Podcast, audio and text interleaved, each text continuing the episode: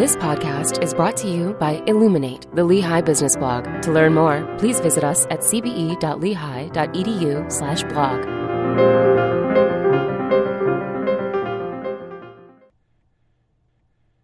Thwarting Distance Bias in Your Virtual Team, published by Sacha Connor. So many of us are now being called upon to lead teams that are distributed across the country and the globe and we must do so in a way that ensures inclusion, regardless of location, to get the best ideas, best collaboration, and best business results. I experienced this firsthand working fully remotely for eight years while leading large teams that were responsible for more than $250 million in business and were mostly located three time zones away. The rise of geographically distributed teams, also known as hybrid or virtual teams, is being driven by acquisitions and mergers, real estate cost savings, and talent acquisition, retention, and engagement needs. A very common team anatomy has now become a majority group that is co located together, with a minority group co located in a different office or offices, plus a few fully remote members peppered in. Also, due to the importance of inclusion and diversity, the topic of unconscious bias has been raised to the forefront within many companies. The Neuro Leadership Institute identified five unconscious biases that impact decision making. They call it the SEEDS model. Have you ever felt out of sight and out of mind? Or have you found yourself forgetting to provide an important piece of info to a person on your team who is not in the same location as you? Well, that's what the D in SEEDS stands for distance bias. Our brain's natural tendency to put more importance on things and people that are closer to us than farther away.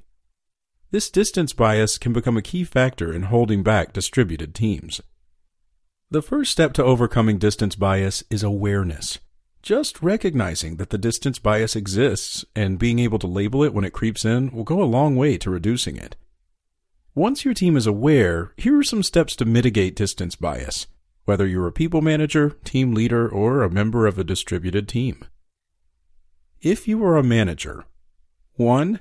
Be deliberate about forming relationships equally with your co located and remote direct reports. For example, hold virtual coffee chats with your remote people to create a personal connection. 2. Consider all your direct reports when assigning projects or promotions. Pick the best person for the job, not just the closest in proximity. 3. If you have questions about a project or a business issue, go to the right person to get the answer instead of going to the closest person. 4. Ensure there is budget for your remote direct reports to travel to be in person with you and their team on a regular cadence to enable relationship building. If you are a team leader or team member, enable virtual attendees to participate equally in team meetings. Insist on using video conferencing software so everyone has a virtual seat at the table. Proactively invite remote people into the discussion Leverage virtual whiteboarding software so everyone can contribute to a brainstorming session. Be aware of time zone differences and equally share the pain of early morning or late night meetings. Build team culture and relationships virtually. Be overly communicative about your team's roles, goals, and values.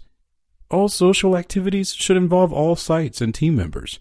I went as far as having virtual happy hours, virtual baby showers, and virtual holiday parties. Jumpstart relationships by getting together in person when the team is initially forming. For more advice on leading geographically distributed virtual teams, please check out my Virtual Work Insider website. I'd love to hear any other tips you have for leading virtual teams in the comments section below.